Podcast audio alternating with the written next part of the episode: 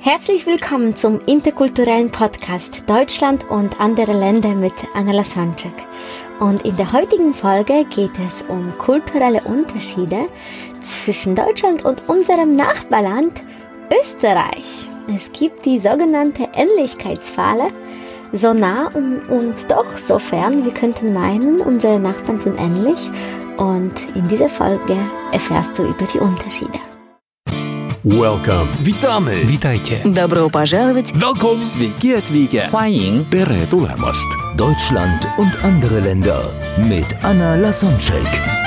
Der erste und einzige Podcast in Deutschland, Österreich und der Schweiz, der sich mit interkultureller Kommunikation beschäftigt, spannende Impulse über fremde Länder liefert, entfernte Kulturen näher bringt und erfolgreiche Menschen mit internationaler Erfahrung interviewt. So nah und doch so fern. Die Ähnlichkeitsfalle zwischen Österreich und Deutschland. Interkulturelle Kommunikation betrifft auch unser Nachbarland Österreich. Skifahren im Winter, Wandern im Sommer. Österreich ist für die Deutschen ein sehr beliebtes Urlaubsland. Wir sprechen eine gemeinsame Sprache und sind Nachbarländer. Da könnte man doch meinen, dass die Kommunikation zwischen uns reibungslos funktioniert. Oder nicht? Weit gefehlt. Auch wer in Österreich schon Urlaub gemacht hat, sollte sich nicht so sicher sein, dass er weiß, wie die Österreicher ticken, worauf die Wert legen und wie man sich als Deutscher am besten verhält. Denn die wichtigsten Unterschiede sind auf den ersten Blick unsichtbar. Häufig kommt es auch in der Geschäftswelt zu störenden Missverständnissen, weil man sich zu sehr auf die vermeintliche Ähnlichkeit der beiden Länder verlassen hat. Oder du lebst schon eine Zeit lang in Österreich und trotzdem hast du keinen engeren Kontakt zu den Einheimischen? Keine schöne Vorstellung, aber diese Situation ist bereits für einige Zugezogene Realität. Deswegen habe ich ein paar Tipps für dich, worauf du vermehrt achten solltest und wie du dich in bestimmten Situationen verhalten kannst, um Missverständnisse zu reduzieren und die Kommunikation in Österreich zu erleichtern. Erstens die Sprache. Ein Palatschinken ist kein Schinken.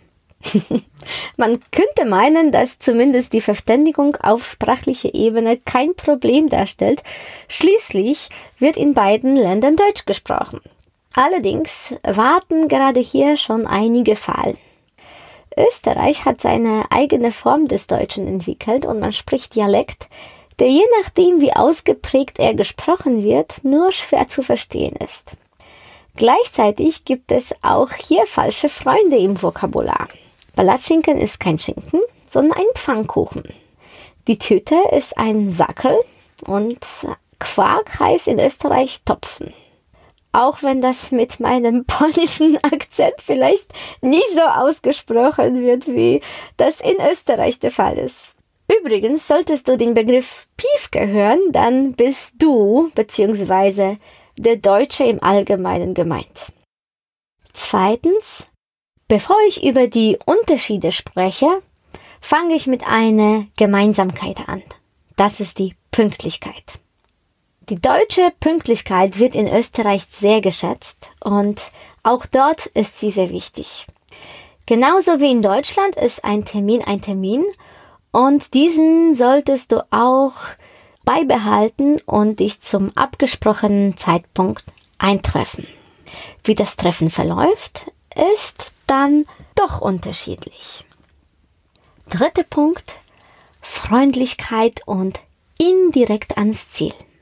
Die Deutschen gelten in Österreich durch ihre direkte Art zu kommunizieren als arrogant, unhöflich, humorlos, rechthaberisch und extrem autoritär. Denn in Österreich fällt man nicht direkt mit der Tür ins Haus, sondern kommuniziert indirekt und äußerst höflich, auch wenn man gerade ganz anders denkt.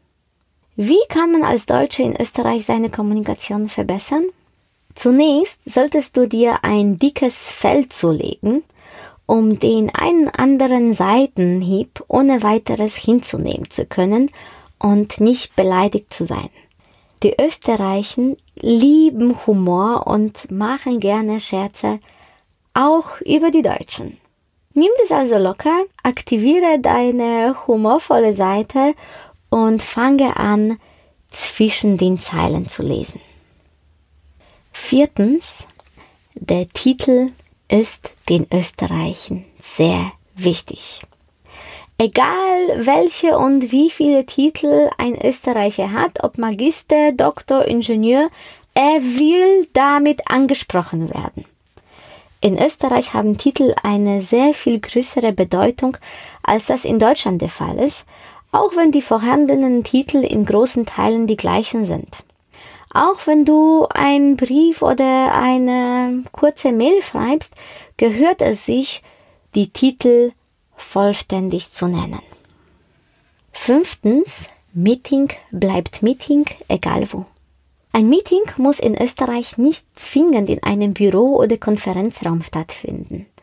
Er kann auch schon mal an einen anderen Ort, wie zum Beispiel ein Kaffeehaus, gelegt werden. Das Meeting verliert dadurch jedoch nicht seine Seriosität. Er wird genauso zum Ziel führen wie in einem Büro. Die Atmosphäre ist bei österreichischen Meetings jedoch lockerer als beispielsweise in Deutschland. Job und Privates werden nicht immer so strikt getrennt. Persönliche Beziehungen sowie Netzwerke sind in Österreich sehr wichtig. Deswegen wird auch viel mehr über private Sachen gesprochen. Sechstens, Wertschätzung hilft. Für die Österreicher ist es sehr wichtig, sich von Deutschland abzugrenzen. Durch die geografische Nähe und durch die Sprache wird Österreich häufig als kleine Bruder von Deutschland angesehen und das gefällt den Österreichern überhaupt nicht. Denn sie wollen zeigen, dass sie eigenständig sind und kein 17. Bundesland. Deswegen versuchen sie ihre eigene Identität zu betonen, um das Selbstwertgefühl hochzuhalten. Versuche also nicht den Akzent nachzuahmen oder vor allen Dingen wertschätze die Österreicher und ihr Land, ihre Traditionen, Eigenartigkeiten, Besonnenheiten, wo es nur geht. Das waren die sechs Tipps für die interkulturelle Kommunikation mit Österreichern. Ich hoffe, die helfen dir weiter, ob im Urlaub oder bei Geschäftsreisen. Und ich bin sehr, sehr neugierig, welche Erfahrungen hast du gemacht? Weil auch wie in Deutschland unterscheidet sich Österreich je nach Region und dieser Podcast und Austausch profitiert auch von deinen Erfahrungen. Von daher freue ich mich, wenn du unten in Kommentaren in sozialen Medien und wo auch immer du gerade über den Podcast erfahren hast, auf der Website oder wo auch immer dann deine Erfahrungen mitteilst. Und wenn dir der Podcast gefallen hat, dann freue ich mich als Dankeschön, dass du den dann bewertest und wir hören uns morgen in der nächsten Folge. Welcome. Witamy! Witajcie. Добро пожаловать! Welcome! Sveiki atvykę. 欢迎 Tere tulemast. Deutschland und andere Länder mit Anna Lasonczek.